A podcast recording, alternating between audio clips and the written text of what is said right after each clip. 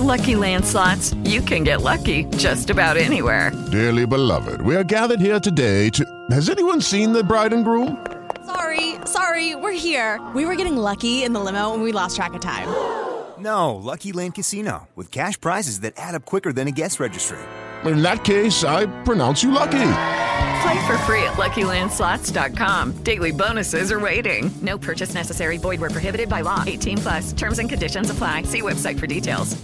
Blog Talk Radio.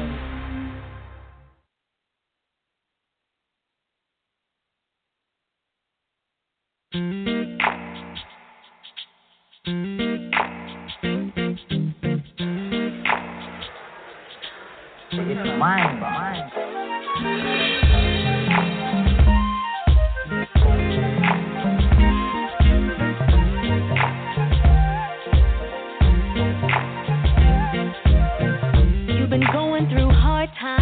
You just don't understand. You always give to others, but no one will lend a helping hand. I've been there before, where don't think that you're by yourself. Sometimes you gotta let it all out, don't leave your feelings on the shelf.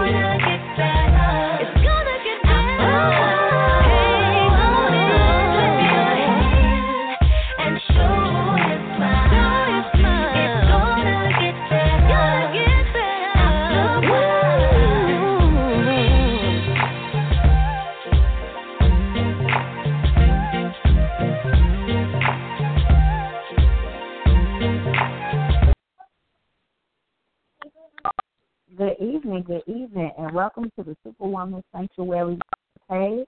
I am your host, Tina, Minister Tina, and I will be joined in a second by my co-host, Mrs. Tamara Sin- Sin- Sinclair.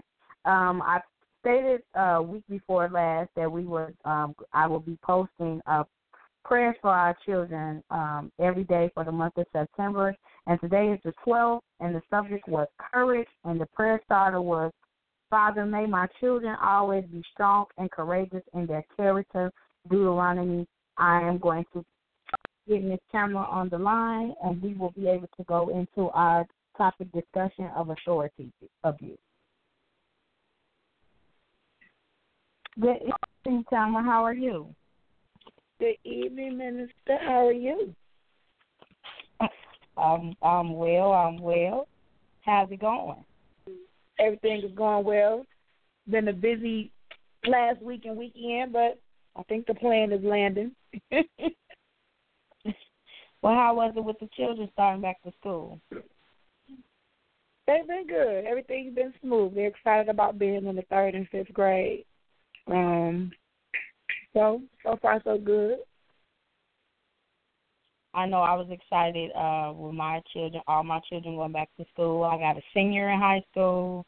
I have a third grader, and my little one she went to pre-K, uh, with no Head Start, and she was like super excited to get up. She's excited every day to get up, put a backpack on, get dressed in a uniform, and it's just it's a great experience. Uh, that my husband now we uh walk her to school, we pick her up or you know, we kind of switch off we switched off one time, but most of the time we go together and we pick her up together. So it's just exciting to just it's exciting to see her finally get back in school. So it's a little hectic, but I'm enjoying it. I'm I'm glad they I'm glad they back in school and stop eating up all my groceries.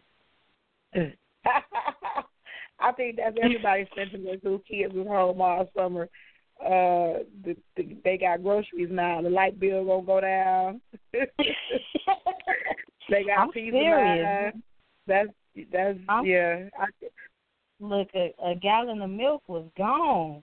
It was gone. you know, I it's needed. funny. I needed. Go you ahead. needed what? I said I Not thought I was gonna have to go get me a cow. That milk, They milk and cereal wasn't lasting. But they only eat it 'cause it's there to eat, like True. or they're there to drink. If they was occupied with other stuff, then they don't want to like during the week. Like for example, when since school is back in, you know they get home from school and they want a snack or whatever. So you find them a snack until you get ready to give them dinner. But then the summertime is like they want uh, they want breakfast, they want a snack, then they want lunch, then they want a snack, then they want dinner, then they want a snack. Man, they want I'm to telling eat, you, I was. everything in the kitchen. Look, I thought I was a chef this summer, like really getting up and making breakfast, lunch, and dinner, baking cookies. I was like, oh my goodness, my hat go off. You know, this is my first real season of um being a stay home mom. You know, I've been a stay home mom for three years. So it's this is my first real season. This is my first real season of this. So I'm now I'm I'm just now getting adjusted to like, yeah, you know, this is how it goes. And I'm like, yeah, okay. Yeah, 'cause there's a But lot I'm of work. I'm happy school started back though. I'm sure because you get the house to yourself for a couple hours to breathe and meditate and do some stuff that mama want to do without the kids tagging behind you begging for something. Oh. So you ready? Oh you oh that that's a whole nother show. Mama gotta have a life too.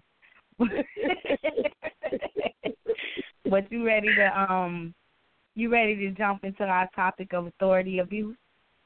Yes, yes, I am. Um, I'm kind of glad we sidebarred it from last week and did a replay, just because there was so much going on. But you know, just looking into your own personal life and other relationships that you've had with people, um, Mhm. and then just stuff that you've observed, whether it's in the workplace, in church, or whatever the case may be. This is this is a very interesting topic, and it's probably a topic that a lot of people don't want to. Again, we we we touch the the hot stuff.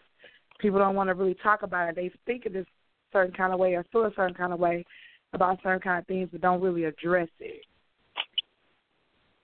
Yeah. I um I definitely know it's a, a lot of a lot of topics. It's it's not that we're tearing down the church. These are things that go on in the body of Christ that hinder people from coming. Right. And it's not so much hindering from coming to church. It hinders people from coming to Christ because they can see the same imperfections inside the church that they see in the world. And it's very um it's very hurtful to people. And if you don't have someone addressing the things that they see, you have a lot of people going astray. Because That's true. as much as people as much as people see the positive and the feel good, they see that negative and it cancels out the positive. It really does. Well, you know, that's the anything. The negative always outweighs the positive because that's just kind of how uh, people look at things. They would rather dwell on the negative than embrace the positive, Mhm. unfortunately. Well, I want to start. Um, I want to say the best for last because we always, we always kind of, we getting on the church leaders right now. So I want to just kind of push them to the back for just one second. I'm, we're not gonna let them slide, but we we we not gonna let them slide, but we gonna we gonna we gonna take it easy on them. Just, I want to start with authority abuse in business, like um with bosses, uh, because a lot of people um I know I dealt with it. I know I dealt with some people that abused authority a lot um working and it came down to people it's like they'll try to butter you up, they'll talk to you, they'll make you promises and they wouldn't get you your you know your bosses they wouldn't get you your raise they want to ha- have you working and and doing so much and then they would like micromanage you and you would be you know micromanaging and stressed. And my main problem was being overworked and underpaid and the response to that was always like crack the whip like make them work even harder for nothing. Okay, that I, I'm following you. huh? I said I'm following you. I'm, I I know yeah no, situations where I'm I'm just saying. you said I'm doing it, but I'm just saying. Um, a lot of times with bosses, uh, when when they when you have the bosses that um cause a lot of stress, they cause a lot of stress in your life, and they are they're like bullies in the sense like when you go to you know I don't know if you've ever experienced that, but I know I have in several arenas where you go to work and it's like it's just stressful from the time you get there to the time you leave. It's like you dread it, but you don't have any choice but to go because you need the money. Eh, I went through situa- I went through situations as far as like being to work at 5:30 a.m. and not leaving out to 12 o'clock a.m. the next day. Like having no sleep, no break, just constantly running, running, running, and it's like this person could never be satisfied with what you do. So it's like they will they will run you down, and a lot of people quit jobs. They quit jobs. They go off to start their own businesses because these managers do these type of things. And when I looked at when I looked it up about uh, abusing authority, it says most of them they use intimidation to get success. They try to make everyone feel equal. They intrude on others' privacy. They encourage and they encourage failure. It's like they they set goals that they know you can't obtain and Mhm. the main thing I really faced in the work field was if you did not sleep with the managers, you could not be promoted or you could not make a certain amount of money. Okay. And I and I felt that that I I felt that that was like really harsh because it was like no matter how no matter how great of a worker you were, you were never you know you were never going to be able to shine or you know get the recognition that you had if you didn't lay on your back. And I felt that was the worst abuse uh, abuse of authority that I ever had to see in my life. Wow. That's As far as, as. I'm saying, as far as business is concerned. right, right, right. Is that why you're um or a stay at home mom? Uh, I'm, I'm, you know what? Yes, I really was. Um, after after coming from after the relocation, I needed to I needed to get myself together. Like literally, almost on the verge of losing my mind of just Okay. just the the stress, the just the stress that was piled upon me. That I think that's probably one of the biggest reasons today I'm a stay home mom. Other than the fact that my husband asked me to, I I gladly accept it for that reason. Okay. I just Okay. I could not see I still cannot see myself getting up every day and punching someone's someone else's clock. That's why I work the way that I do to build my business, build my business, and build my ministry because I I don't see I don't I don't see it in my future. Well, I want to be like you when I grow up. Oh, well, you got to go through what I got to went go through. punch a- I got to go punch a clock honey every day except for Saturday and Sunday. But um, I totally understand. Um, what I miss mean. it. Yeah, Yeah, yeah. so that consist Well, that consistent check make it make a difference. Of course, two incomes always is is is a much better position financially than one. But hey, if you make it work, y'all a team. So you Mhm. know what what you're a home. So you're home. You're making sure the family is together. You're making sure the home is together. You're making sure because your husband is the only one that is working, um, that things are comfortable enough for him to do what he needs to do so that you can tend to the kids and then there's no stress when it comes to that. I definitely you Mhm. in a lot of ways and then in other ways I don't. So um I, I, I get it. As far as abuse in the workplace, um Mhm. I've never had situations or a situation where um I was personally being picked on or personally Mhm. being targeted. However, I have have been in situations to where I've witnessed things that happen. I've witnessed um managers pinpoint people out because of their race or because they were different Mhm. um, because maybe they didn't catch on as quick as other um, employees did, you know, constantly degrading them, you know, calling them out in meetings, you know, being disrespectful and rude, um, which is really unfortunate because in a workplace, a, a coworker or a worker and manager, supervisor, or whatever, there's supposed to be a certain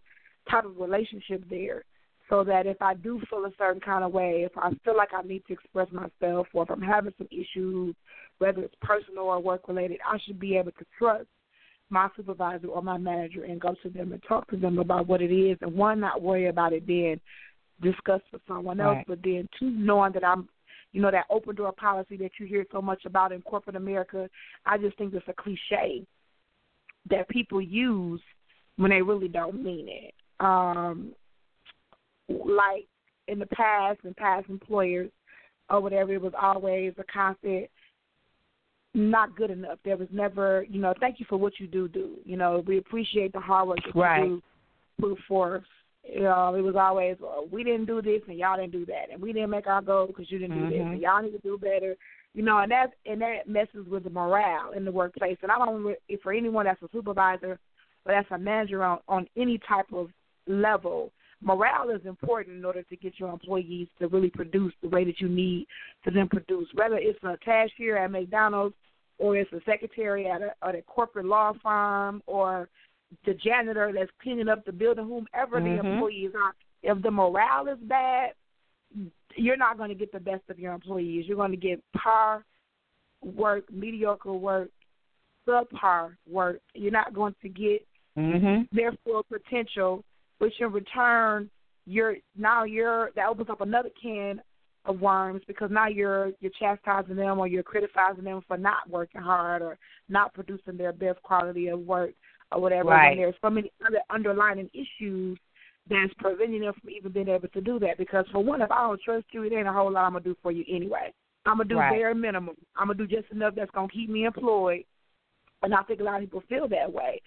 So abusing power Yeah. in the workplace is bad, um, and it's a, it's a domino effect because then I'm talking to you, you talking to Jim, Jim talking to Sally.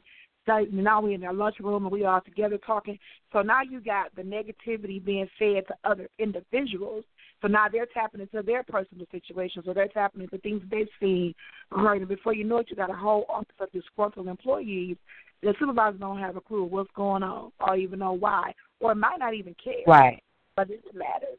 Um, so when you're in a position of power, you got to be one okay with working with individuals that's just as strong minded or strong willed as you.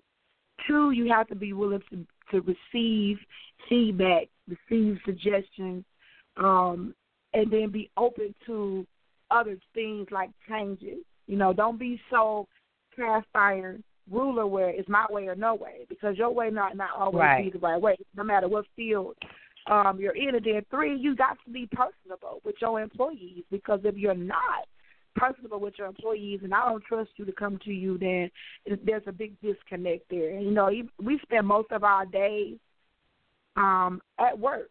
Our children spend most of their days at school. So That's if ninety yeah. percent of my day is at work, I got to be in a position or in an environment one that I'm comfortable enough in where I can keep my mind sane, you know, do what I need to do to be a productive um, individual at work, so that it does open up doors for raises and promotions and you know kudos or whatever else that might come, depending on what it is that you do.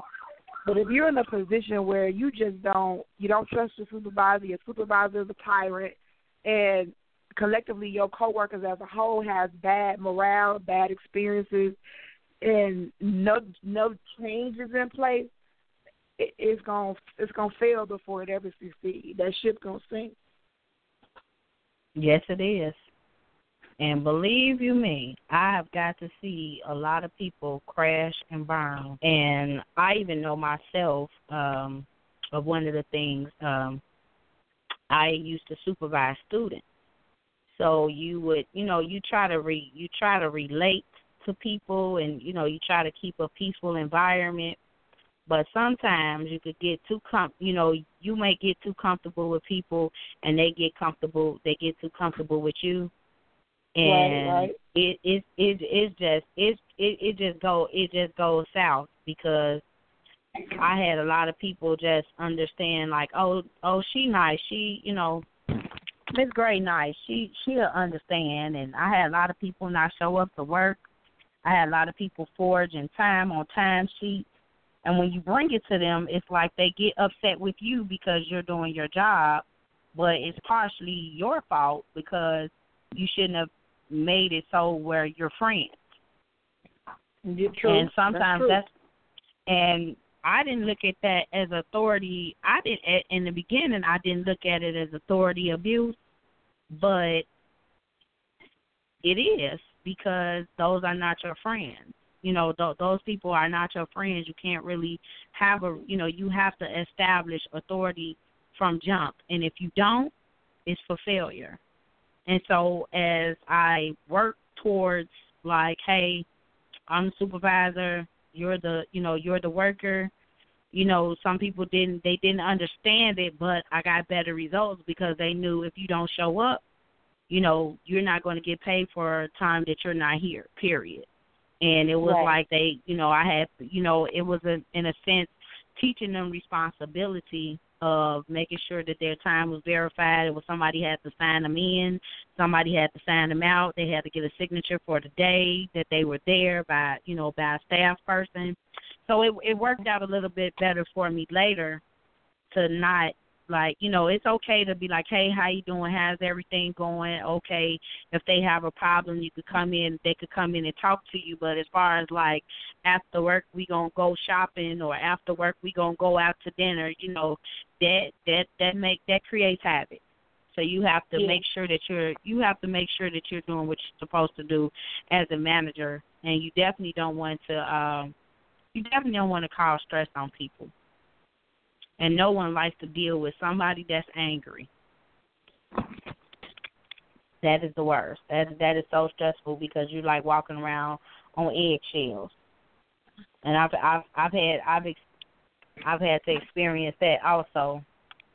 But I'm out. I'm out of that situation, so I'm, I'm glad. well, I, I also So think what do that. you- um, Go ahead. No, I said I also think that it's important to remember that what you're at work for. You know what I mean? I think people Right. get caught up in trying to be friends or trying to be on somebody's good Mhm. side or trying to impress um individuals, you know, undercutting your coworkers because you're trying to get the spotlight or whatever. And at the end Right. of the day, there's a job that needs to be done. There's, you're being paid to do a job, including the supervisors and the managers. You're being paid to do a job. So go in there, do what you need to do, come on up out of there, and don't worry about the rest until the next day. Right. Um, people take right. um, for granted that you even have a job because there's Yes. so many people that wish they had one that don't.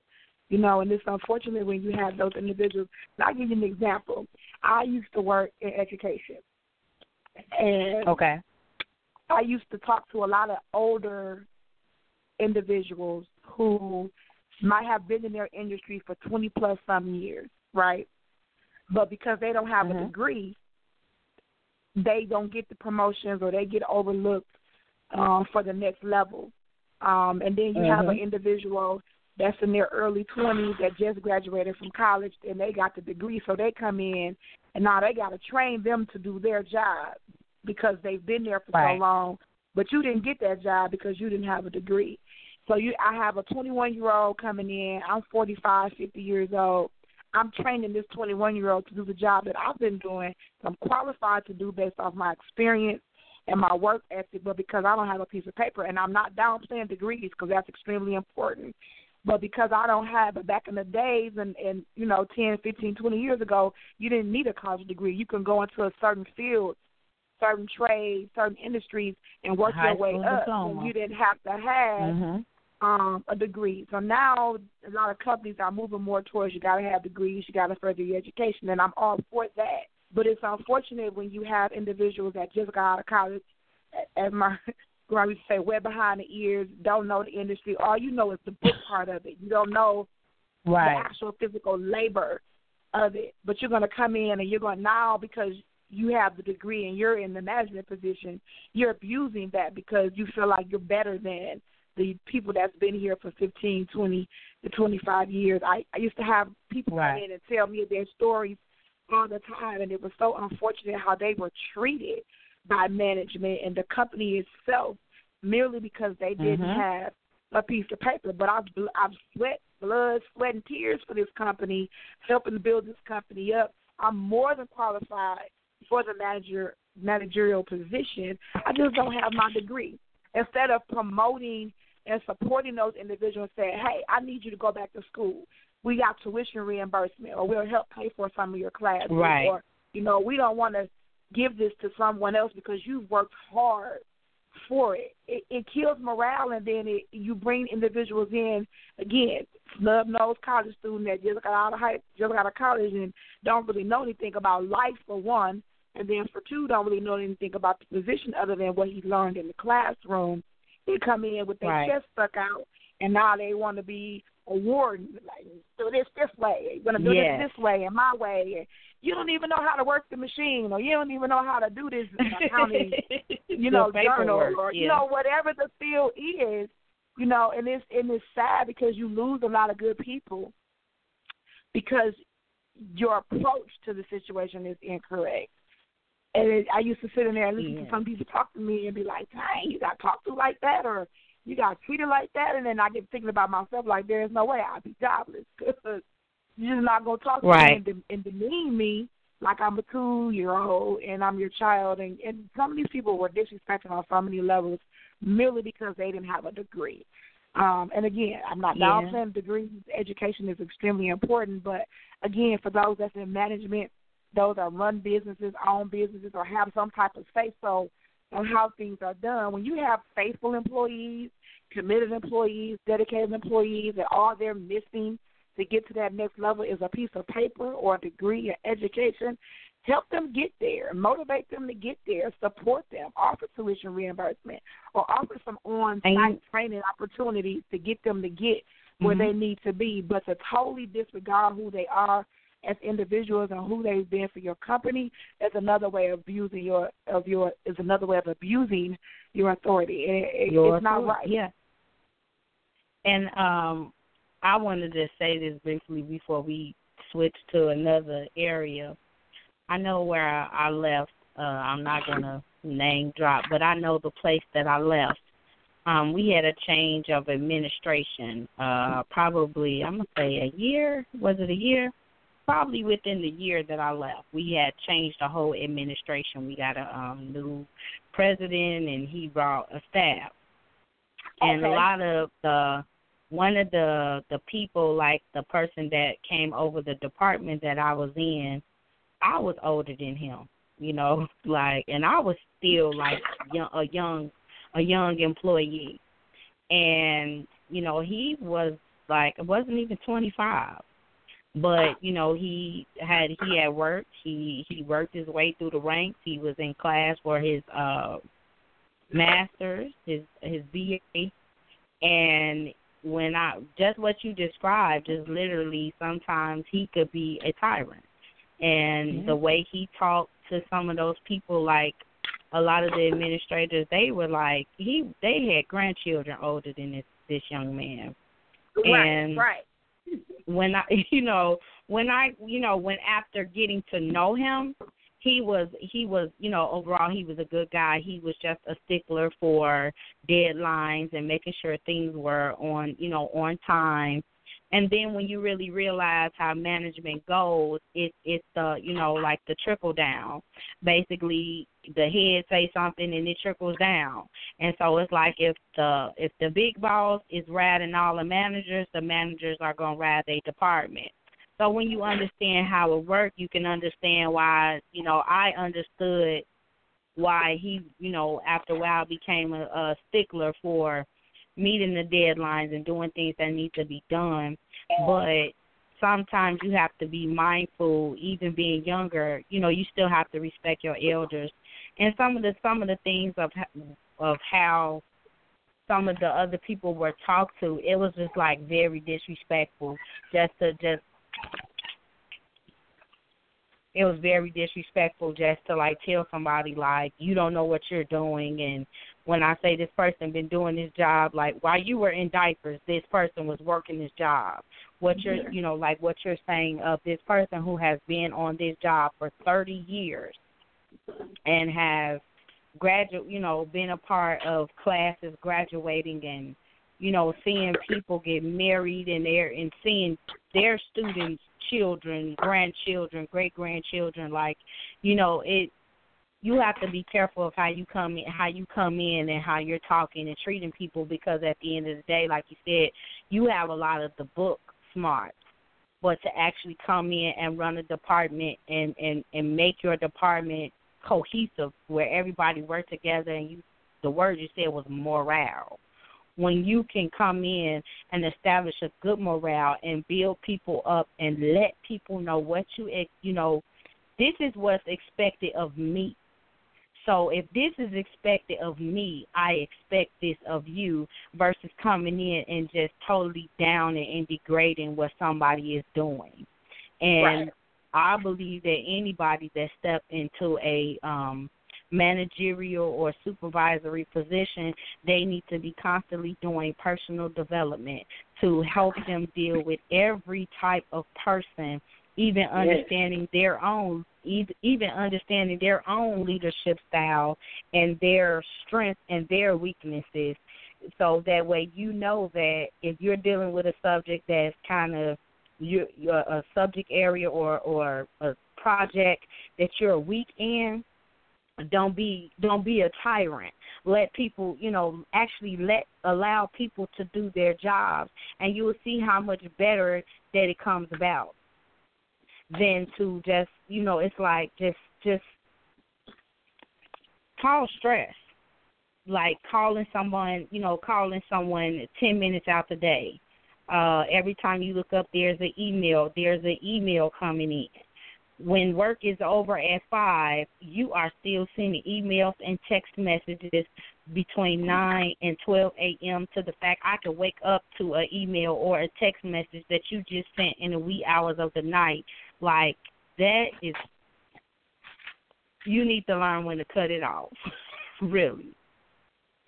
Yeah, that's overboard. And I'm on, and I'm, and I'm not, and I said I'm not making this up. I'm, I'm telling the truth. Uh-uh. Okay. Before we switch channels, is there any listeners that want to chime in on abuse in the workplace? Not right now. Well, where do you want to go next? Parenting or relationships? Uh, let's do parenting. In marriage. Parenting, okay. Talk to me. Okay, well, abuse as a parent. I think, for one, us as parents have to realize that just because we're parents don't mean we always right. Um, two, we need to listen sometimes to our children. Um, it's okay for our children to disagree with us as long as it's done in a respectful manner Mm-hmm. still are required to do what it is that we tell them to do. But we can't shut our kids down when they are expressing themselves or expressing their ideas or expressing um, their concerns. We can't um, name call. We can't discourage. Um, mm-hmm. We can't plant seeds of negativity that can eventually grow into other things. Um, I think Mhm. parents and being a parent myself, I think parents abuse the power of being a parent sometimes. And I'm not saying it's all the time, and I'm not saying this like on a consistent basis. But I definitely believe that us as parents, we do abuse that authority, uh, probably more than we should, and and it might explain. Um, again, not saying that it's right, but it might explain why our children are the way they are right now. It might explain why True. Our children are are, chaotic and, and uneasy um, and and wilding out for attention because at some point, and, and like I said, I'm not saying this for all cases. At some point, they reached out and there was nobody there to grab them. There was a parent that True. was being a bully, or a parent that wasn't listening, or a parent that wasn't being encouraging, or a parent that wasn't being supportive, or a parent that pulls that. What I, because I'm the mother and that's what I say, or I'm the father and that's what I say. What I say goes. Because that's true. What you say does go.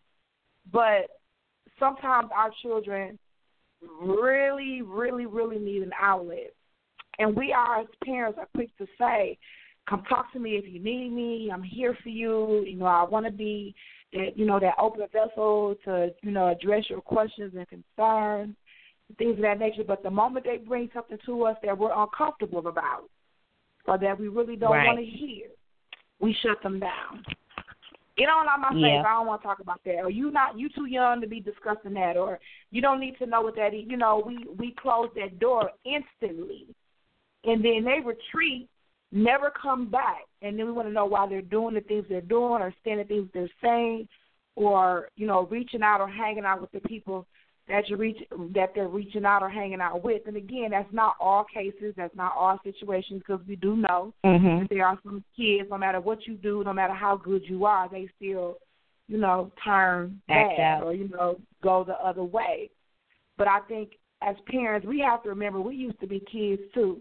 We used to be teenagers as well. We had feelings, we had thoughts, we had concerns, we had issues. How did we feel when we didn't have that door to walk through? How did we feel when our parents was demeaning us, degrading us, disrespecting us, talking to us sideways, cussing us out, Mhm. mistreating us, neglecting us on some form, or whatever the case may be?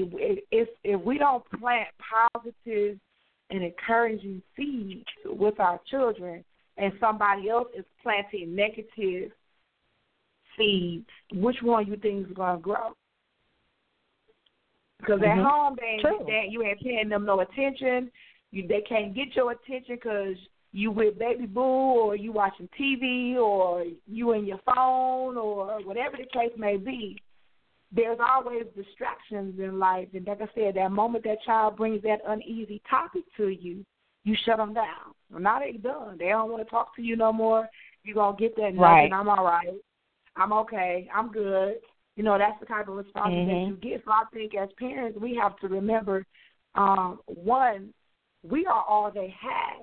We should be the positive light in their lives. We are supposed to be the the very first set of individuals, mother, father, whether you're a single mother, single father, or a two parent household, whatever it may be. The parents are supposed to be the one consistent thing in a child's life that shows love, patience, encouragement, support. Not saying that we ain't gonna be mad at them, that they're not gonna be disciplined or things of that nature, but there has to be some level of balance. It can't be all negativity. It can't be all, you know, discipline. It can't be all abuse. It can't be all downgrading, disrespecting, name calling. It got to be a balance between disciplining your child, uplifting your child. Because nowadays, if you look in the world, we got a lot of lost kids that that have no hope. And then the question is, how did they get that way? True. And that brings me to um, Ephesians 6 and 4 when it says, Fathers, do not provoke your children to anger, but bring them up in discipline and instructions of the Lord. And Colossians 3 and 19, Fathers, don't exasperate your children so they don't lose heart. And really, what it's talking about is like, don't get on your kids' nerves. What everything you said, don't get on your kids' nerves. You know, don't agitate them don't get them to the point that they have to like lash out on you or they have to wild out in the street. And there was a young lady who talked to me about a a private matter. And she Okay. had um and when she went to address it with her her parent, the parents started to like victim shame in the sense of like, oh well, you know, you know, you too friendly or you know, that wouldn't have happened if you you had done Mm. something else versus not you know versus really understanding that somebody wicked took advantage of you. They didn't have to do that. They knew that you they knew that you kind of had a problem and they they took advantage of that. And so instead of victim shaming or instead of like blaming the child as a parent we forget we forget to like you said encourage our children remind them that certain things like it's not your fault. And i grew up in a very like in a strict house like literally it was you going to church. You going to church you coming home you doing your chores you're getting good grades you know it was just it was a standard it was a standard set which is okay but sometimes it just got to the point of hearing no too much. It was like, no, you can't do that. No, you can't have this. No, no, no, no, mm-hmm. no, no, no. So eventually you just get upset. Like, I can't do nothing. I can't do nothing. Mm-hmm. I can't go nowhere. I can't have nothing. So you kind of, in your own way, you get rebellious to get the things Yep. that you want. Or you start doing things to get attention like you know start having some some kids have tantrums some kids they you know they get into weird and crazy things like witchcraft um they get into all gangs they get into all type of things because the main thing you said you have somebody who is not willing to bend or not willing to listen to you and as a parent you're supposed to do that you're supposed to talk to them. You're supposed to listen to their weird stories. That that what what what they could tell you in two minutes, it takes them ten. You should have the patience for them. And when you don't, it do make them get discouraged. It makes them feel like they can't trust you. It makes them feel like they can't talk to you. And then if you're the type of person that you feel like beating or whooping or um like excessive like punishment, like you got to stay in your room. You know, if if those are your methods, those that hurts your children. Like just you just you beat them for everything.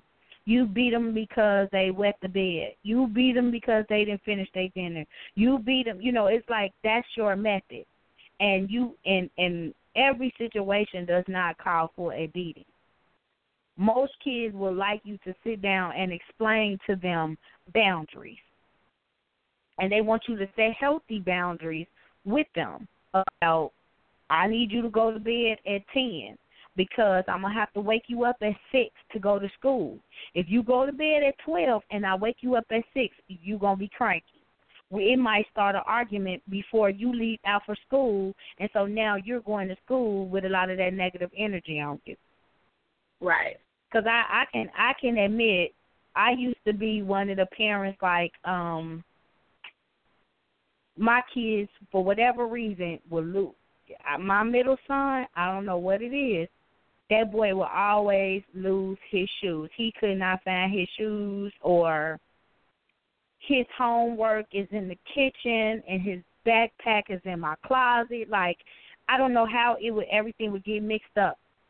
And I would find myself yelling before, you know, yelling at them before they got to the school, got on got on the school bus or yelling at them if they didn't want to wake up on time. And I was just angry. I was just angry and I was just yelling so one day it's like I saw myself. You know, I'm in the bathroom talking and I just happened to look in the mirror like, What in the world are you doing? And I had to apologize and I had to apologize to my children and constantly work on that to not send them out the house like that. And I realized at that point as a parent I was wrong. Yeah. Like yeah. they getting ready to leave. They getting ready to leave and spend eight hours a day. No wonder they may get into fights. No wonder they may get into arguments. No wonder they, you know, somebody say something to them and they just yelling and acting crazy because they didn't know what to do with that negative energy that you gave them. They upset about it. Their feelings are hurt. Yeah. So we, as parents, we have to be mindful of what we're doing also. Because you said for you said it already. We're not always right in everything that we do. We're not. That's true. That's very true. And as parents, we got to be willing to admit when we're wrong, um, apologize when we're wrong, because it's okay to apologize to your child, um, and then move forward. Put a plan in place to move forward. It, it definitely has to be um, some checks and balances in place when you're in the position of authority um, where you don't come off yes. as just because you're in that authority that you know it all, you the know all, be all of everything, every situation, because that's not the case. But as far as parenting is concerned, um, we we can't we can't shut our kids out. We can't close the door, and we can't use the platform of being a parent to abuse our authority as a parent with our children. It, we mm-hmm. just can't. It's not right. And they grow up and, and I, they remember. I think that and I think the worst type of parent to me is the do as I say and not as I do. Mm-hmm. Like, you know, just why? Because I said so. Like, you know, just just doing it because you can, or you know, just just being just being mean for no reason. It it's just no it's no honor in that, and you're not doing anything but breeding the next generation of abusive or rebellious kids, like you said. The you know, it's a lot of lost children out here. How did they get that way? There's a lot of people abusing alcohol, abusing drugs, putting men before their children, and even having their children have to live in some some strange situations. And it calls for a reality check on the adult. You have to actually mm-hmm. sit down and do a self examination and say, is what I'm doing, how is it affecting my children? How is it affecting my household? What is the atmosphere like in my house? And when you see that it's not right, you yourself have to make some positive. You have to make some changes, and you you have to forgive yourself for being ignorant to not knowing what's right or making a wrong decision, and then you have to just work towards making it better. It's not going to change overnight, but you have to work towards making it better. Right. and that's key. And that's all that really matters is is you putting forth the effort and making it better, and that your children see that effort because then that allows them to drop the guard and open up to you like they should. Yeah. So what do you think about um do you think husbands and wives can abuse their positions or abuse their authority in marriage? Yes, most definitely. Um, you see and hear about abuse in marriages, abuse and authority. You got the you got the the husbands or and or wives because you got some dominant wives as well. Um, that pull the you know, well for men, I'm the man of the house. What I say goes. You know, with no regard to how the woman feels, what her opinion might be, you know how she feels about things. Um, for a woman that might pull that, you know, she's a dominating, dom- she has a dominant spirit, and she runs or walks over um her husband and not respecting the regard that he is the head of the house and and and how that order of things go per God.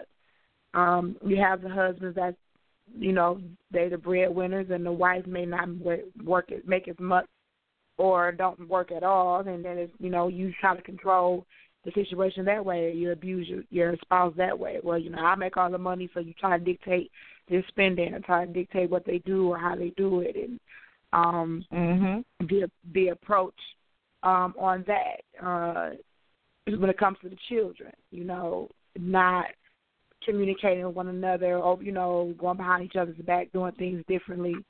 Um there's so many different forms of ways to to be disrespectful or you know to abuse your position in a marriage. Um and i really think it's because people don't really understand what their position is.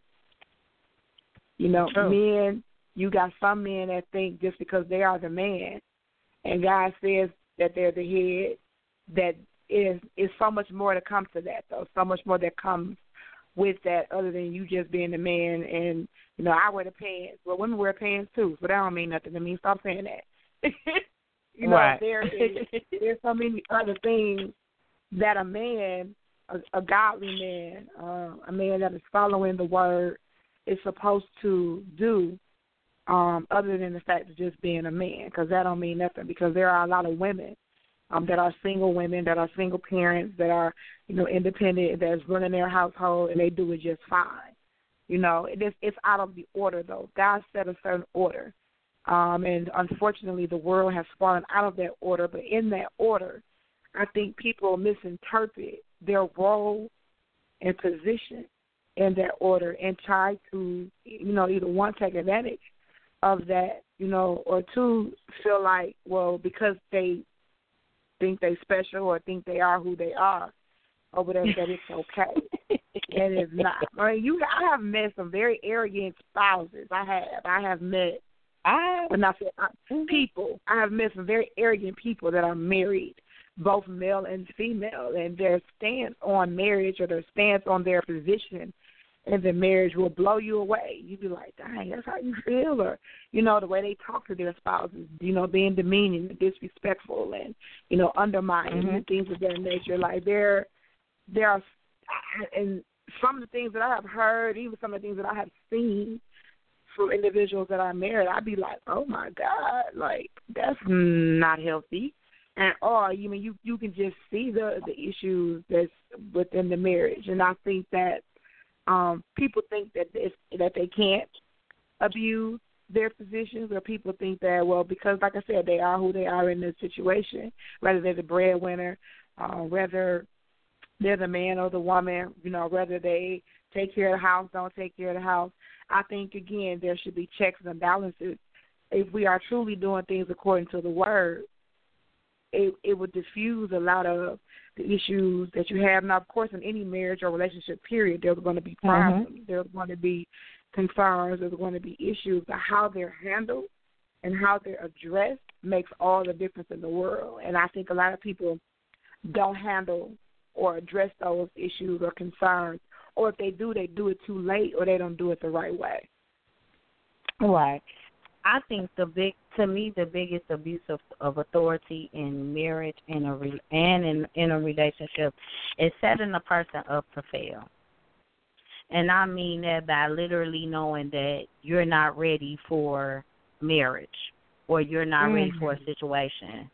And you okay. literally like let this you let this woman go pick out a dress, pay for a wedding, or even a man. You let this man mm-hmm uh get a home and all of this and then you are just going to disrespect every vow that you took. Like you're going to be uh mismanaging the finances. You're going to be cheating. And then you're going to be abusive. Like how they how they talk about the the one he like groom you and make you think he's all nice and then it's like soon as you get married you you with Dr. Jekyll and Mr. Hyde you don't know when he gonna choke you out you you know you don't you know yeah. you ask him is he just like you ask him is he thirsty and next thing you know you woke up in the hospital and you got a broke jaw you don't even know how you got there you've been unconscious that long you know and I think they're just lying, just lying to people. That is that is just that's abuse in itself. That's like that's emotional abuse in itself. And the other thing is like um I was asked the question earlier, uh, would cheating be considered authority abuse? You said cheating. And the person was cheating. Would okay, that be okay. considered authority abuse? And so the um the two perspectives was no one perspective was no it's not because like if you you know like kind of you keep forgiving a person or you allow them to do whatever they want then you know that's you know that's pretty much you can't say that they hurting you because you're letting them do it. But a lot of time and the other perspective was it is authority abuse when you are withholding information. When you have time to go and do everything you want to do, you're neglecting your responsibilities at home, and then you turn around and use, well, I make the money. I make all the money. I could do what I want, or um, I'm the man. I'm the man. You do what I, you know, you do what I say, and it's kind of like you're trying to force this person to accept something that they're not going to accept. That is authority abuse. You're using your position as the husband or husband or wife or the person that brings in the income as a reason for you to be disrespectful. Mm-hmm.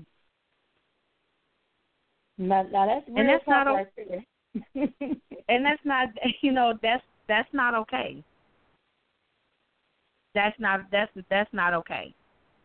No, it's not okay, and, and you definitely gonna pay for it. God gonna get you for that. For sure, gonna get you for that. So people need to remember that with every action, there's a reaction, and there's also a consequence. And then the question is, which consequences are you looking to accept? Which ones can you handle?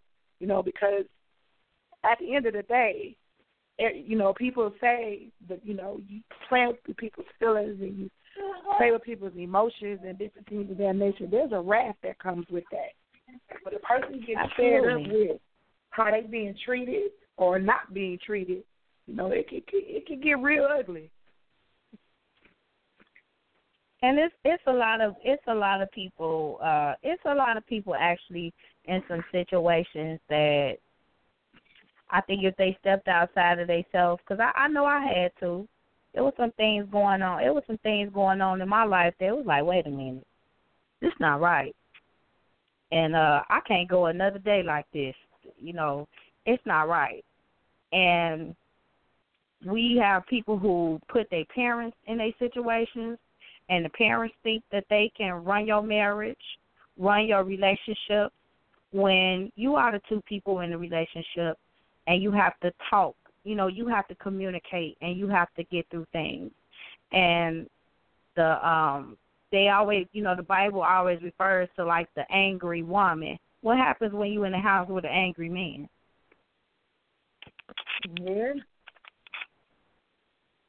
And he think that yelling and breaking stuff, slamming doors and and walking you know, just walking around you know how you just walk around and it's like you got that don't say nothing to me, don't touch me, don't look my way or and it's Right. almost like you you make everybody in the house fearful of you. That's not the way you're supposed to be. And that's the male that's the male or the female. That's not how you're supposed to be. Because now you you're causing problems for up you're causing problems to the household in general. Yep. And it trickles down to the spouse, to the kid. It trickles down. And now you wonder why you get all them phone calls from school because your kids can't keep their hands to themselves, or they they talking too much, yelling at everybody. They don't have any respect for authority because they don't respect you. And and they see their other they see constant disrespect at home. So I mean, Yes. what do you expect for them if if they see, you know, their mom or their dad constantly being disrespected, you know, or constantly, you know, being talked to a certain kind of way or treated a certain kind of way. You know, at the end of the day, parents don't like to admit it, but our kids are a product of their environment, and what they see is what they gravitate to. Because I totally agree with you. You hear parents say, "Do as I say and not as I do." No, they're going to do as you do. They're not going to do as you say unless the two line up together. That's the only time you don't have a problem with that. If what you say is what you do and it's it's the right thing, then yeah, you're in a good position. Mm-hmm. But if what you stand don't line up with what you're doing, then nine times out of ten they're gonna gravitate to what you're doing because what you stand don't really carry a whole lot of weight. Absolutely. And now, and you see a lot of it in um you see a lot of it in sibling relationships also. Because you see you have um you have like the older sibling, they're the one that's usually like responsible, so they're the one kind of to tell everybody what to do. And sometimes they're not right with how they handle things. And the middle child is usually the one that's quiet, but when the oldest one is gone, they get a chance to you know, say something or do something. And I see um a lot of siblings where they don't know they don't know when to they don't know how to treat each other. And you see a lot of a lot of children feel like they're grown or think they're grown. And so they they they manifest that when they want they they manifest that when they want to, but they don't understand like the constantly picking at the smaller child. Like just because you can tell them what to do, is this a situation for you to tell them what to do? If they're sitting down minding their own business and they being quiet and you're going you're just going to them to want to make them do something just because you can, that's wrong. Or you making you know, you're constant it's it's like soon as you come into an area or as soon as you come you come into a situation, now the situation is all out of proportion, it's extra drama, it's you know, you have to still you still have to respect that other person. Yeah. And if you can't get them to do something, they have a parent and they're looking at you, you know, just just as like you have the older siblings and the younger ones. Just like you could see things in the younger sibling, the younger sibling could see things in you. They could see how irresponsible you are. They could see how like you gravitate towards drama or you want a whole bunch of attention so you just start acting out. They could see that in you as well. So their respect level for you, they may not even have respect for you at all. They would probably prefer their parent telling them what to do versus you. And then when they true. don't do what you ask, you know, when they don't do what you ask, it's like you pick you picking at them, or you you think you can hit them, or you think you can rule over them, and you're you're wrong. You're you're in the wrong. Mm, that that's So I think people need to. Yeah, I think people really need to definitely treat people how you want to be treated. If you know you don't want to be yelled at and nagged and nitpicked, don't do it to other people. No matter their no matter their age or sex, anything, don't do it. Because I know right now with with the children in the world today, it's there some of them are not being looked after or what they have to behold, what they have when they walk home and the things that they have to see, they already have their mind made up of I don't want to be like this. I want to be like this. They already have their mind made up of who and what they want want to be and what they want to do.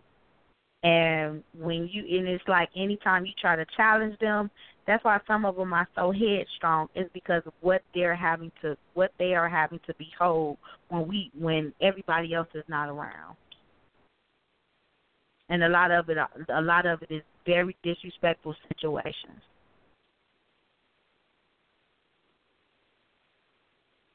That's true. And if we had any callers that got any input so far, questions, concerns, comments? Let me check. No, we don't.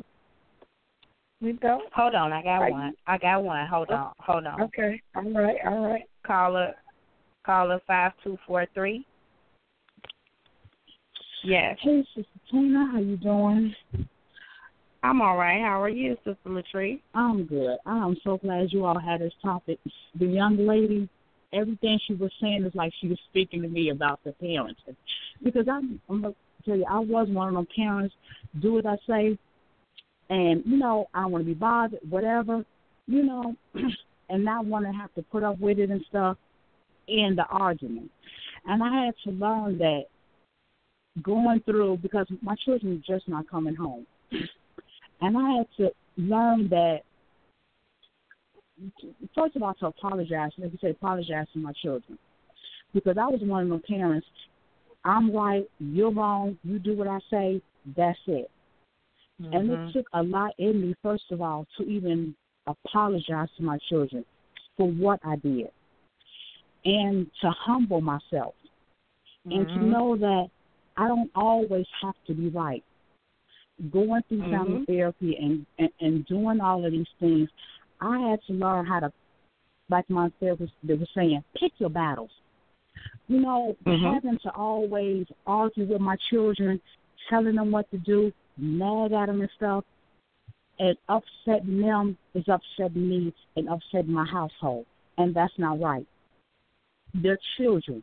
They're not. I'm not their dictator. You know, so I don't have to. You do this. You do it right now, and this. You know, that, that's not right. That's not how you're supposed to raise children. You know, and that's how I was raised. It's no excuse, but yet and still, I have to learn that doing this, it's not right for my children. They don't respect me. I'm always nagging. I'm always yelling, and I don't like that.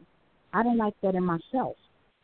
So I had to learn a different way of how to parent my children. It was Mhm. hard because, like I say, they've been gone for so long, and I was not used to, you know, being taking care of them. But now it's getting back into that fold and and learning that how to reconnect with my children. And that's what I'm trying to do is reconnect with them and not be so much of a dictator to them and learning how to talk to them because I don't I didn't know how to talk to my children.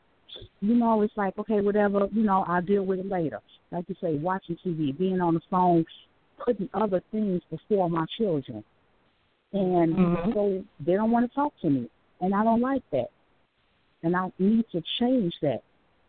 Also, you're talking about relationships, going through that. Like you say, if you don't want to be in a relationship, if you're not ready for that commitment, you need to let that person know. Step up and say something.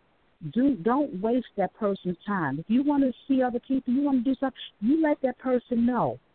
But don't play with people's emotions and feelings when they invested their time in you, and you're not Mhm. ready for that because that's not fair. Especially when there's children involved.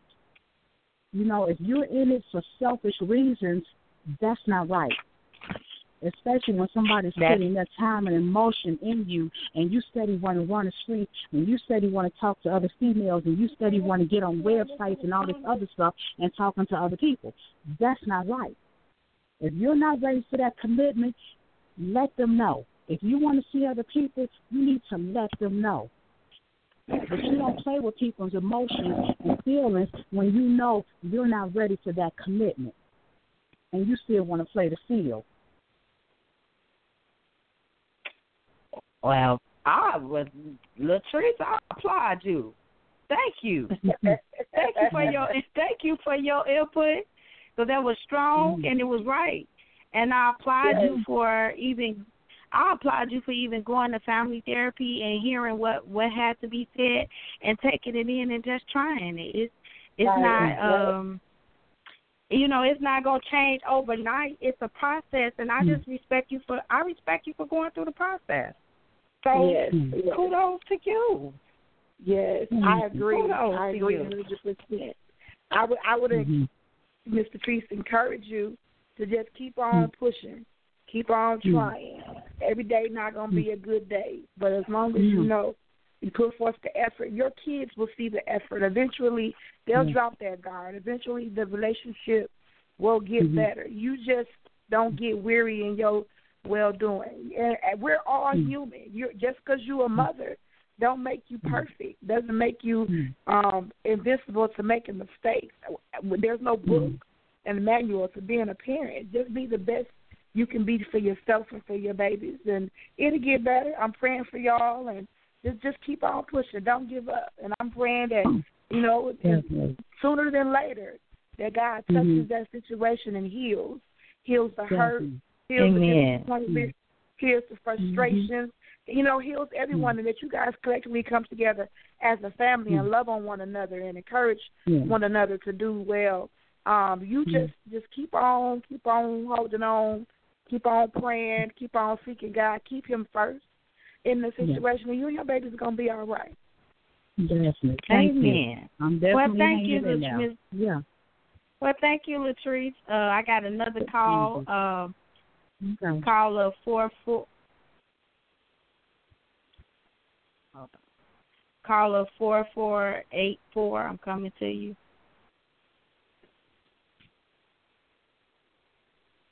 Hello, caller four four eight four. How are you this evening? I'm doing fine. How are you? Um, I'm okay. me and my mother, me and my mother's listening into the show, and um, Okay. I'm a young male, and um, I would just like to say some things. I, I really, really, really appreciate the woman that just came on and talked.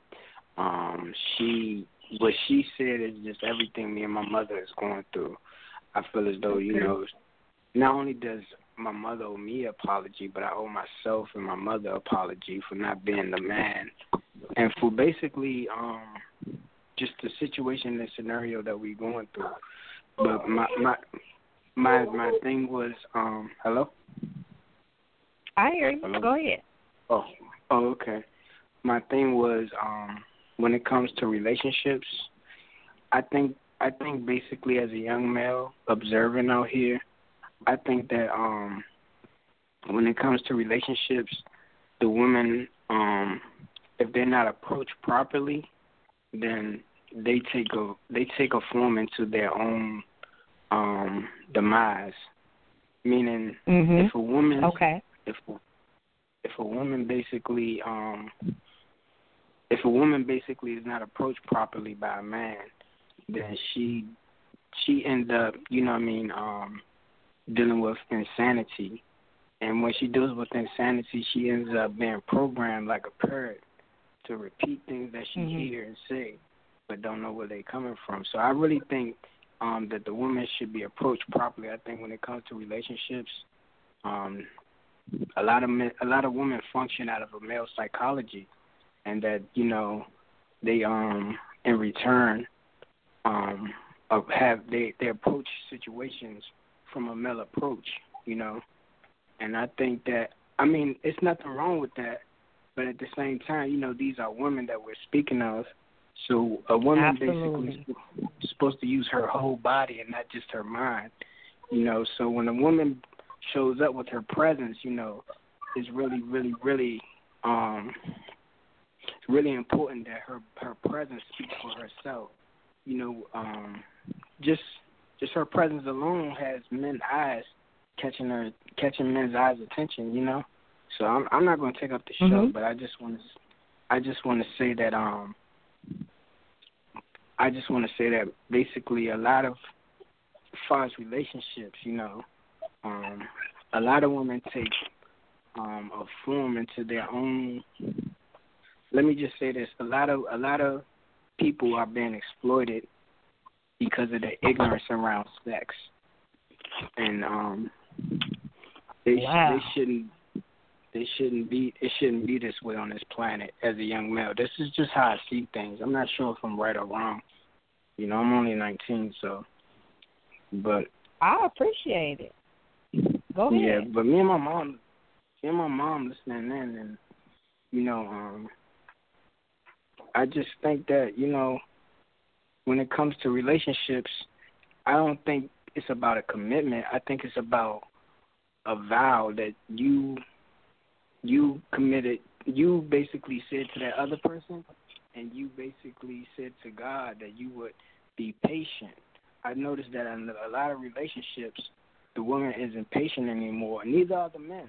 You know, the man. I heard a man say today that he he couldn't he couldn't be able to be that patient enough with the female, and I'm like, wow, you know, that's cool and all dandy, but you would never know the joys that that comes with knowing what a woman is. You know, so Mhm.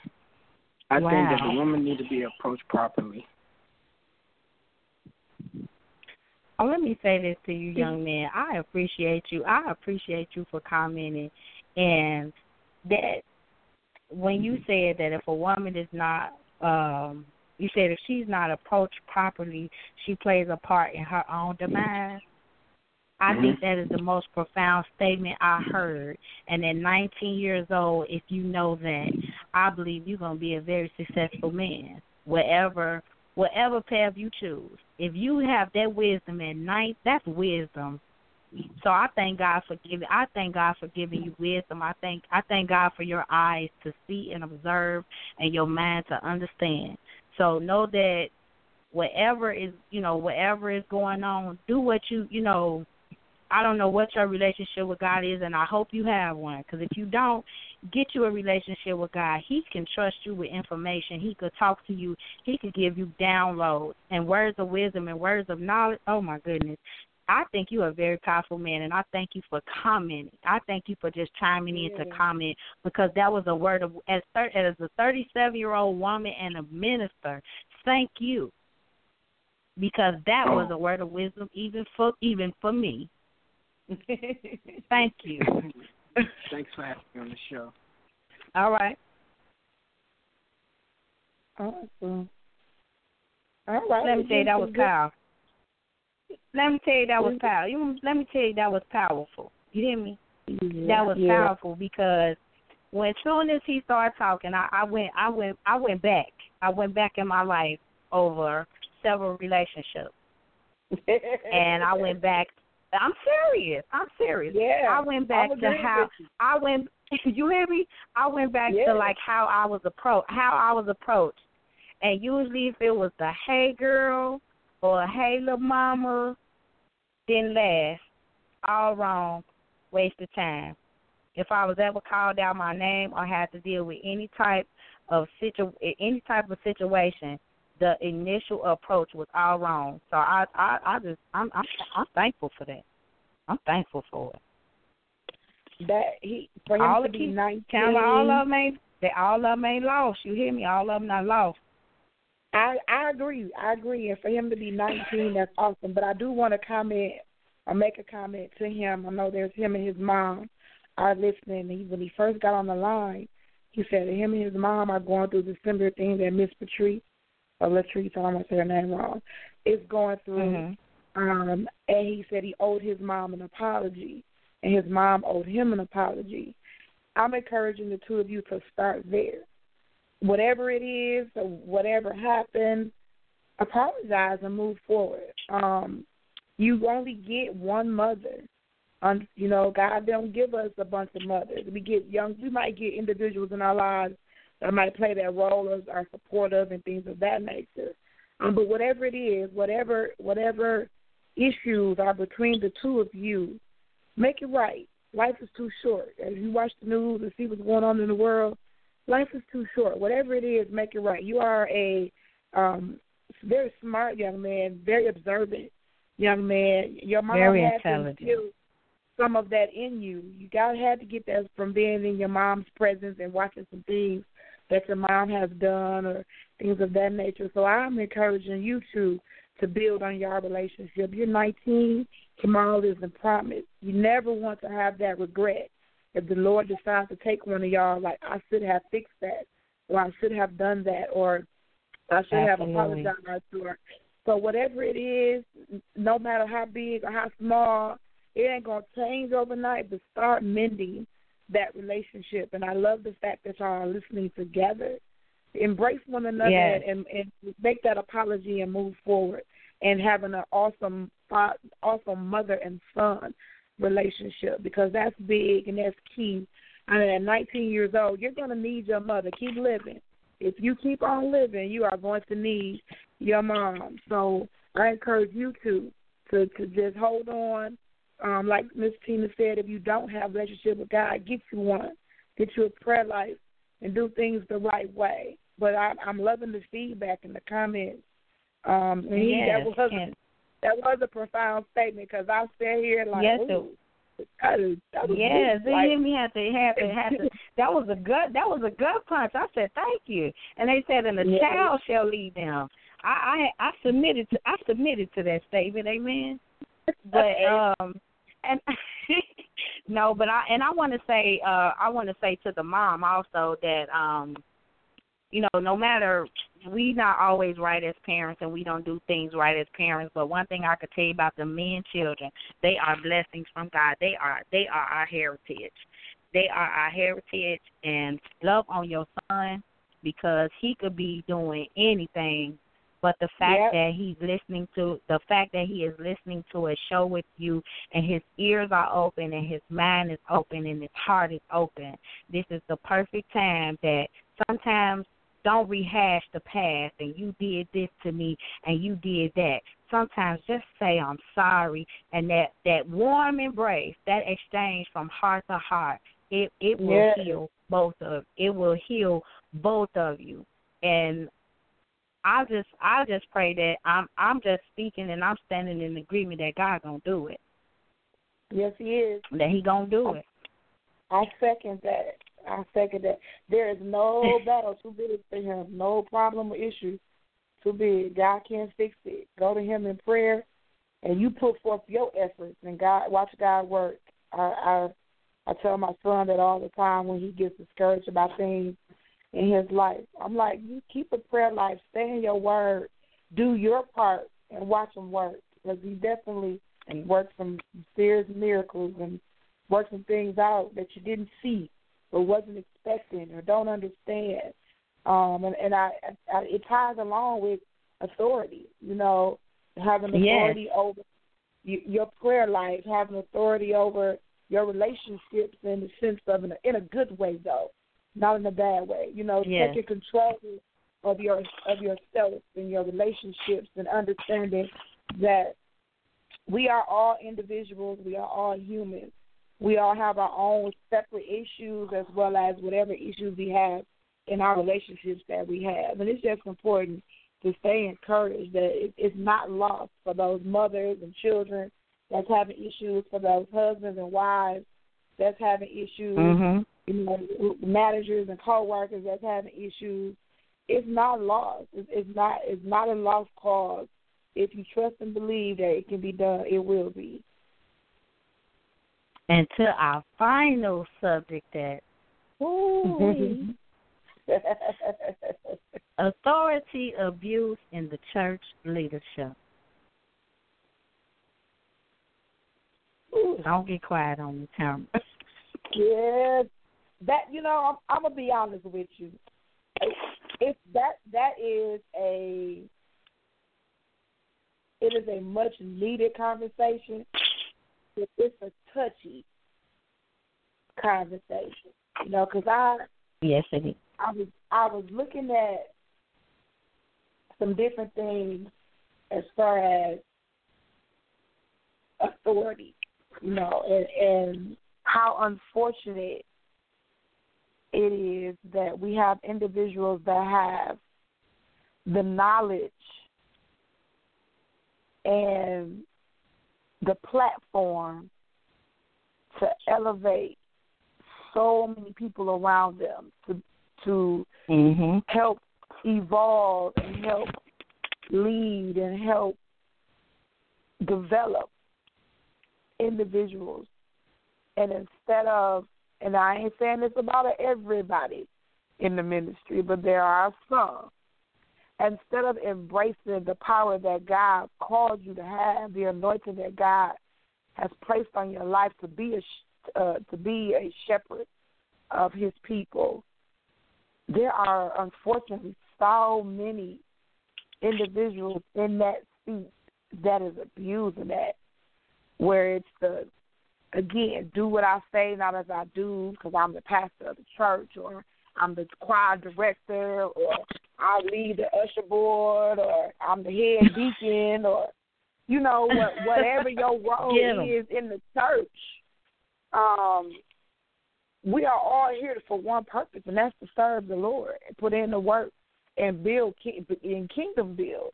We are not here to make people feel bad about what they wore or because they're not as seasoned as, as you are or you know because Mhm. they couldn't pay tithes this month or you know church folks i'm going to say church folks has it really bad with stepping into a position of authority in the church and forgetting one where they come from two who they are outside of church so in the church, I have all this power, I have all this this prestige and command, and outside the church, I ain't worth two pennies because my life don't line up with the role that God has me in, or the role that I either put myself in in the church. And we step over people, we rude, we nasty, we disrespectful, we we, I mean, just flat out just honorary on so many levels.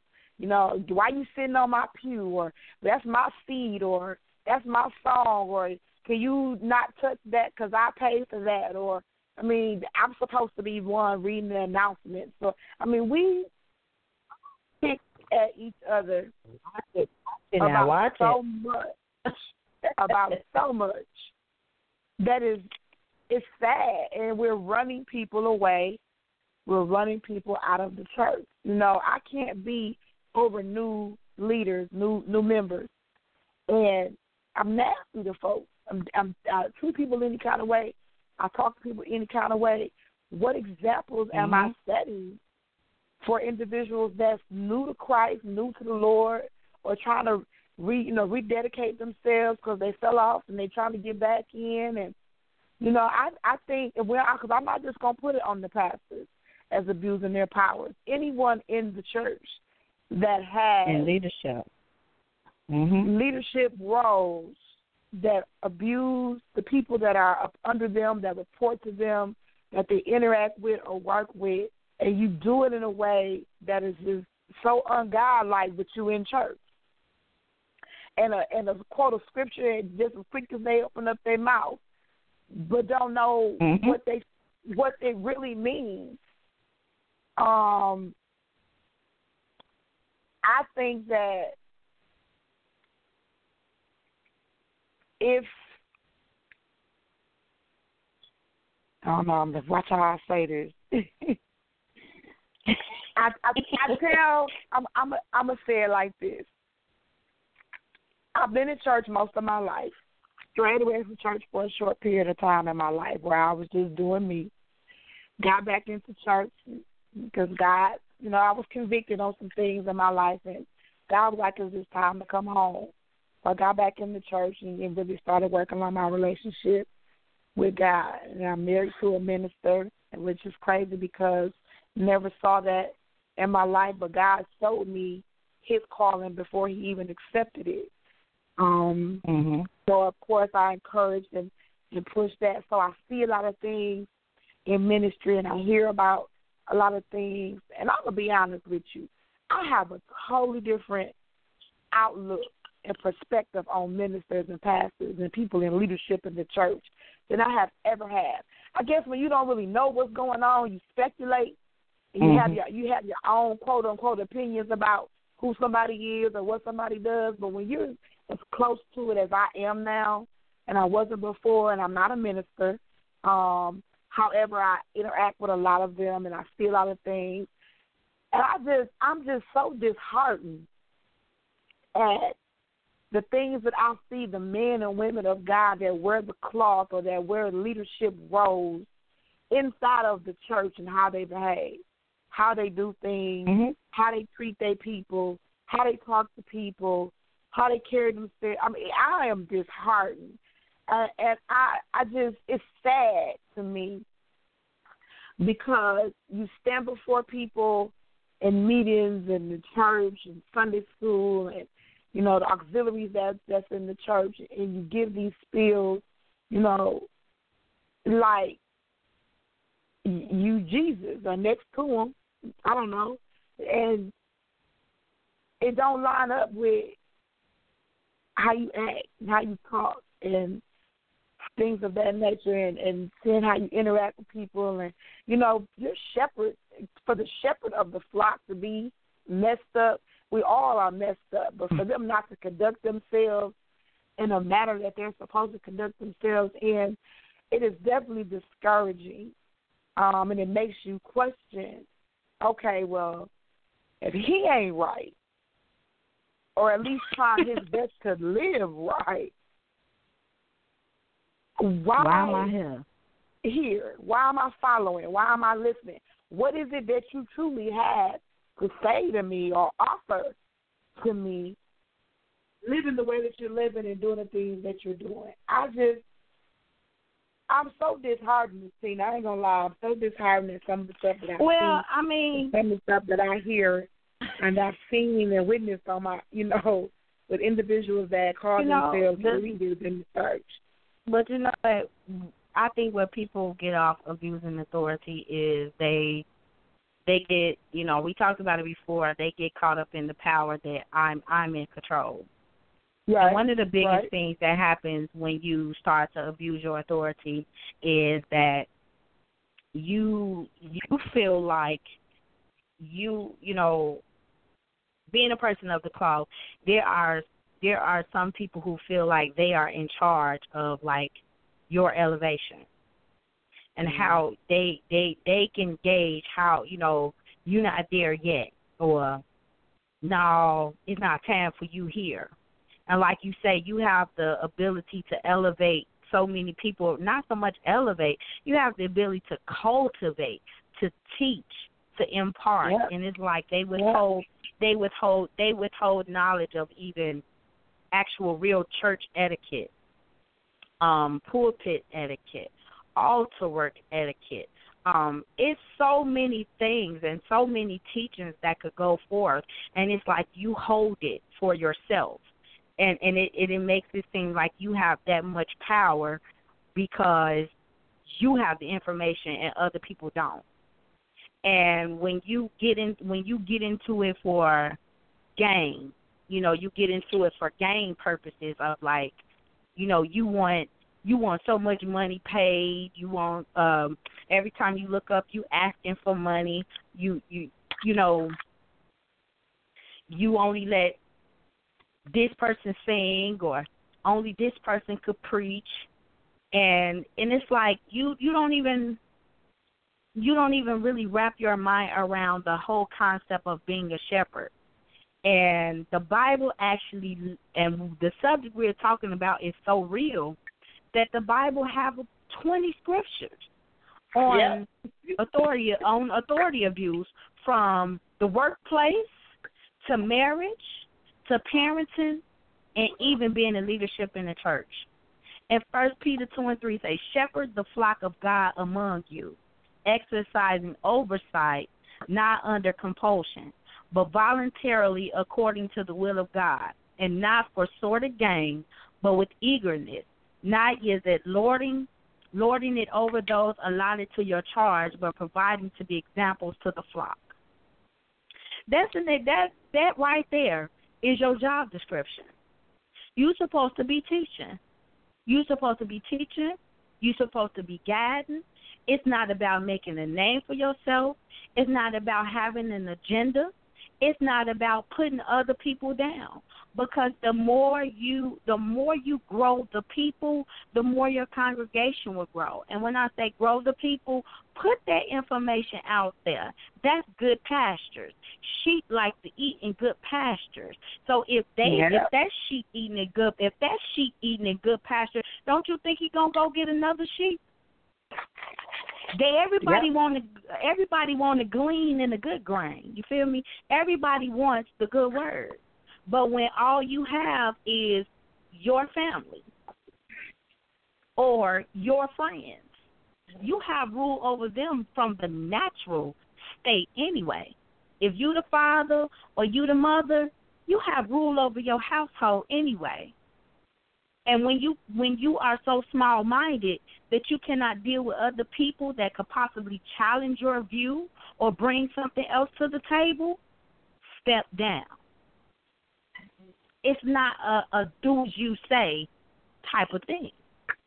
You were called to do a job. And you get so many people like you said, you run so many people off with that bad attitude that macho that macho attitude or really it's a Jezebel spirit. You want everybody to you want to control everything and everybody and you can't. You can't. And that's one of the biggest things that call that's one of the biggest things that run people off is being controlled. Being controlled just to hear yourself talk, you will preach a two hour sermon where you haven't said anything, but everybody go don't laugh. everybody gonna sit there because that's such and such. Or you you feel like you could just hold you you you that's mad control. You're just sitting there holding people. You know you holding them, and the spirit has come and gone if it ever came. Well, and then you intimidate. And and back to the initial points I said, intimidate.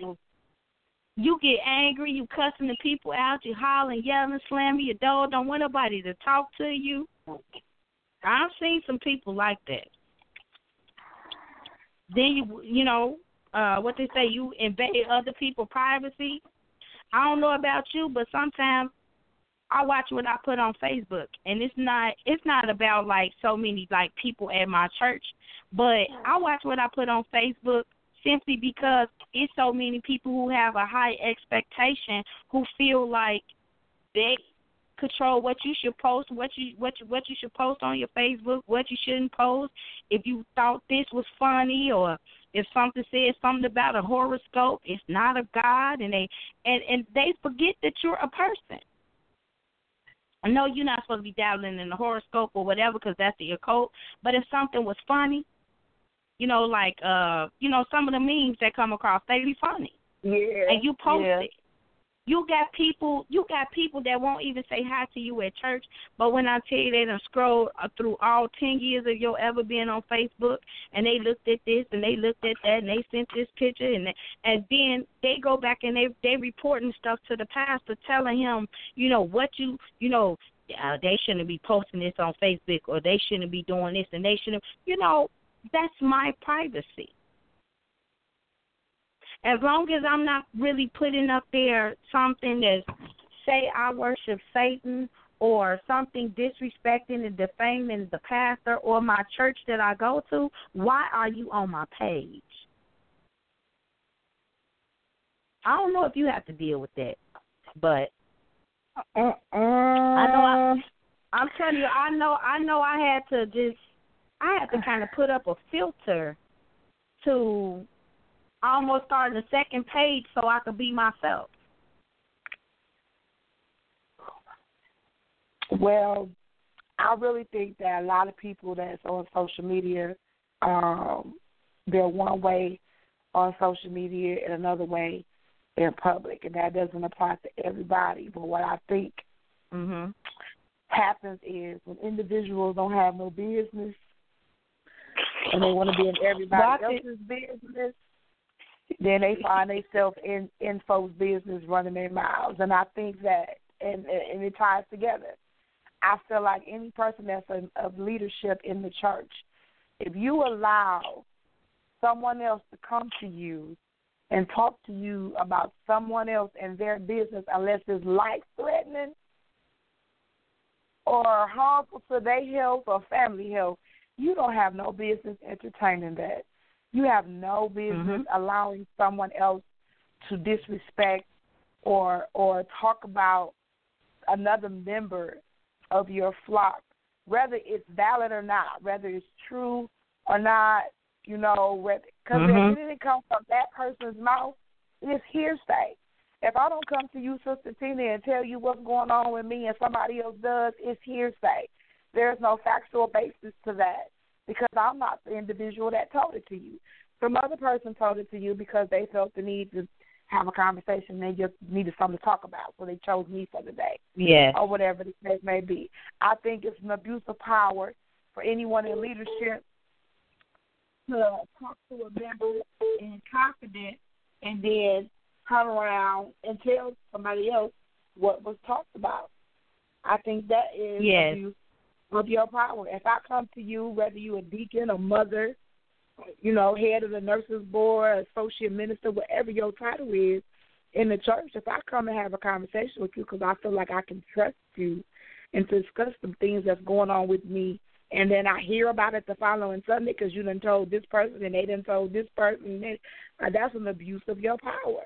I just think that Yes. we have more individuals in the seats of leadership that don't truly understand what it means to be a leader, don't know how to be a leader. Absolutely. And if, and if they do, they don't care about the consequences of their actions because, you know, you you got to be careful how you treat God's people.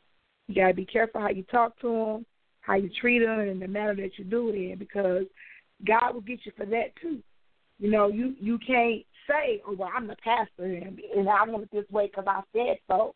You can't do that because that ain't right. You know, you you got to Yes. be willing to be open minded and and open to suggestions and things of that nature. But you got to also know how to communicate to people what it is that you need to have done and what you want to have done. And you can't expect that just because you're the pastor or the deacon, head of the de- whatever your title may be, you can't just run off the fact that that's your title or what you say goes. That that's not how Right. it works. and you definitely have to be uh you have to be careful not to be a hog either there are some people that like you can't get in the kitchen without them fussing at you you can't decorate without them. Well you got to go through me or i do this or i do that. And you have to share it. You have you have to be wi- you have to be willing to share because everybody everybody brings something. And if you as any type of leader in in in the church in the body if you allow gossip or if you Yep. know of some wrongdoing, if you know of some wrongdoing, somebody skimming off the um offering, not depositing the money correctly, you know, whatever the case may if you know of some wrongdoing and you allow it to go on, you're not worthy. You're not worthy of that of, of the position that you're holding. You're not worthy because you have to address it because you have other people watching. You have other people watch you show favoritism or what they say avoid confrontation or avoid conflict. Like you have to be the person in place to resolve it and to really follow the scripture of this is how it's supposed to be. This is the po- this is how it's supposed to go, and that's that. And that's be it's not because of what you said. That's because this is what the Word of God said. It's not.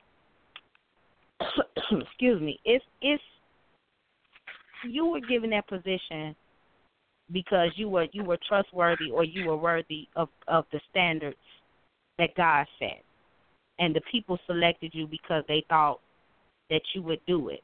And that's that's like any position because like you, we do a lot of voting in church.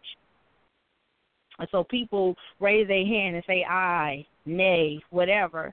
But people people voted you and put you people voted voted you in into into these positions or it was like, you know, the, on on some aux- auxiliaries it just kind of go around the circle so it's your turn. You have to do right by your position. You have to do right. And when you and when you get in position and it go to your head and you start what they what they call you start set tripping and you you talking crazy, you know, you set tripping. You, you can only have this many programs or do this many envelopes or don't touch this fan. This my fan. You know, when you when you start acting like that, it shows your immaturity and it shows that you're not ready to be in a leadership position because you want people to follow you. You want people, you know, you don't reinvent you don't reinvent the wheel, but you want to you want to make it turn so good that people will follow your pattern. You want you you want to set that example so that I want to I want to keep it just like this, but I may want to add a couple more events. I want to add a little Bible study here, a little prayer meeting there, a little fellowship here, a little fellowship there. That's about it. Because it it, it it's going it's going to run, but we have to be careful because we make we make people feel uncomfortable. We we tend to make people feel uncomfortable. We make people uncomfortable. And that is one of the things that I would say that hinders it hinders church growth so much. Nobody wants to belong to a disorganized. They don't. No one wants to belong belong to organized chaos. Ooh, amen to that. That's a word right there. Say that could preach. Yeah, that, that's a word. Organized chaos. That's a word right there. I I just really think that um when you're in leadership in the church, remember that you're responsible for those that you come in contact with. You're responsible for how you handle um, individuals. And the last thing that you want is for someone to come back and say, "Oh well, you know, I left the church because sister so and so," or, you know, I I didn't feel welcome, so I didn't do. And again, we we not to say that you make excuses for why you don't come to church or why mm-hmm. you're not pursuing a relationship with God or things of that nature, but I think it's important that we remember that everybody that we come in contact with inside of those four walls and outside of those four walls um, is key. It's crucial to kingdom building. And if we don't do things the right way and if we get to filling ourselves too much and, and getting on our high horse because we're the pastor or the associate pastor or the head deacon, trustee, mother, usher, whatever the case may be, um, we we got to remember that God is watching us. Yes, He is. And it's important to keep things in perspective because if we don't, we'll we'll we'll be responsible for the souls.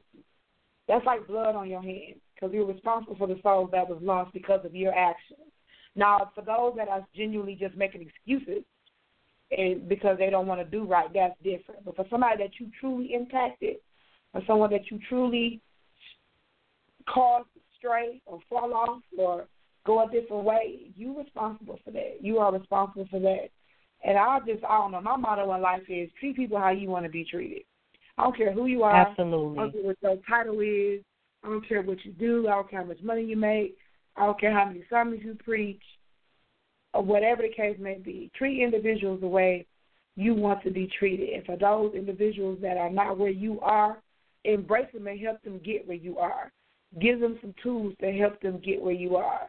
Whether it's encouragement. Absolutely. You know, we, we we can't look down and I think church folks look down their noses at people. We we have this attitude about individuals that's not where we are in in our spiritual walk, in our lives personally, where we are in the church.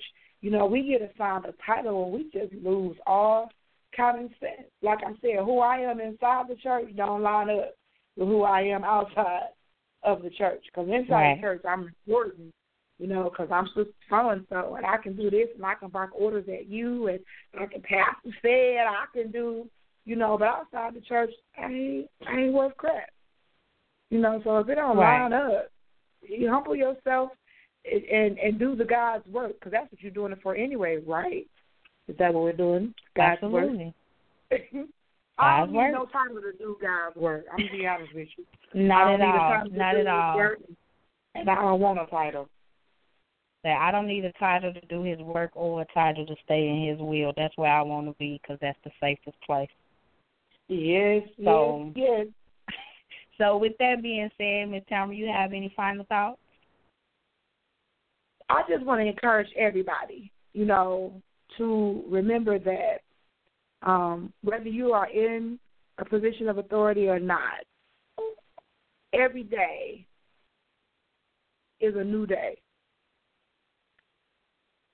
Embrace it as such. Every day that God gives us on this earth is a new day. Every day that we are able to wake up is a new day.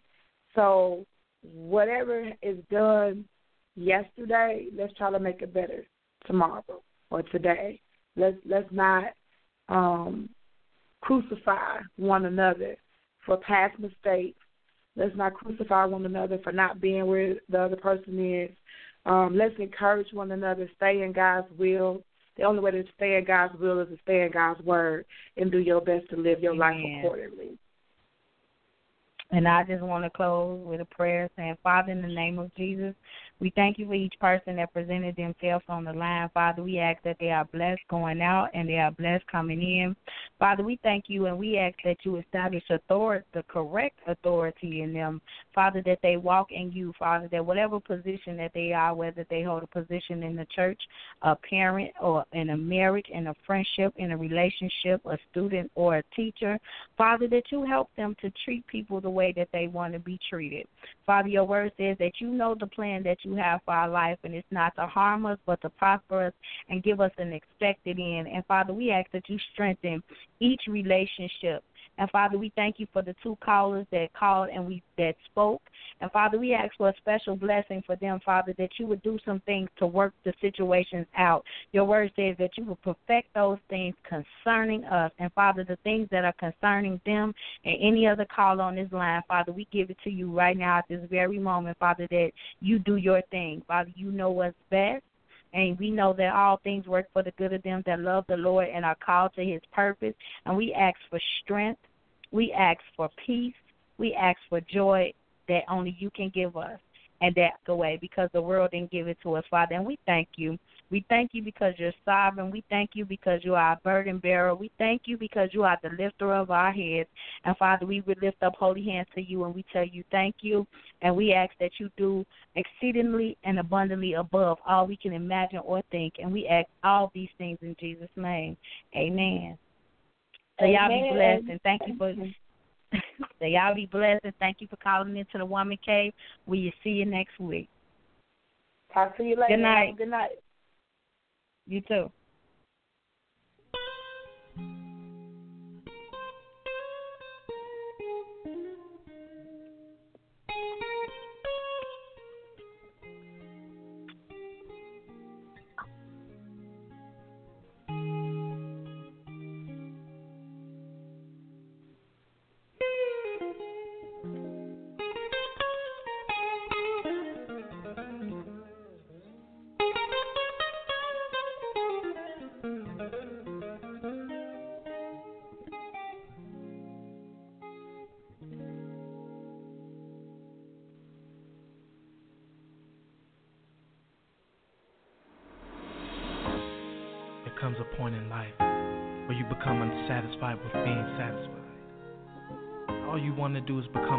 Version of yourself.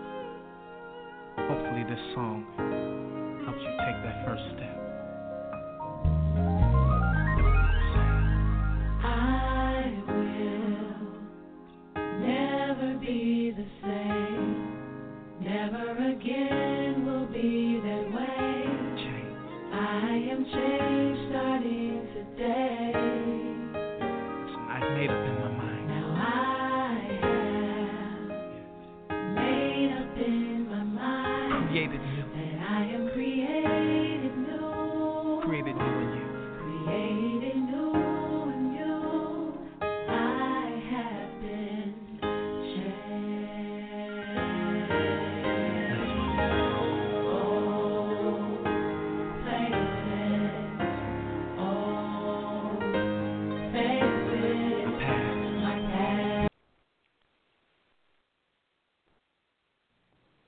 Is Ryan here, and I have a question for you. What do you do when you win? Like, are you a fist pumper? A woohooer, a hand clapper, a high fiver. I kind of like the high five, but if you want to hone in on those winning moves, check out Chumba Casino. At ChumbaCasino.com, choose from hundreds of social casino style games for your chance to redeem serious cash prizes. There are new game releases weekly, plus free daily bonuses. So don't wait. Start having the most fun ever at ChumbaCasino.com. No purchase necessary. By law. See terms and conditions. 18 plus.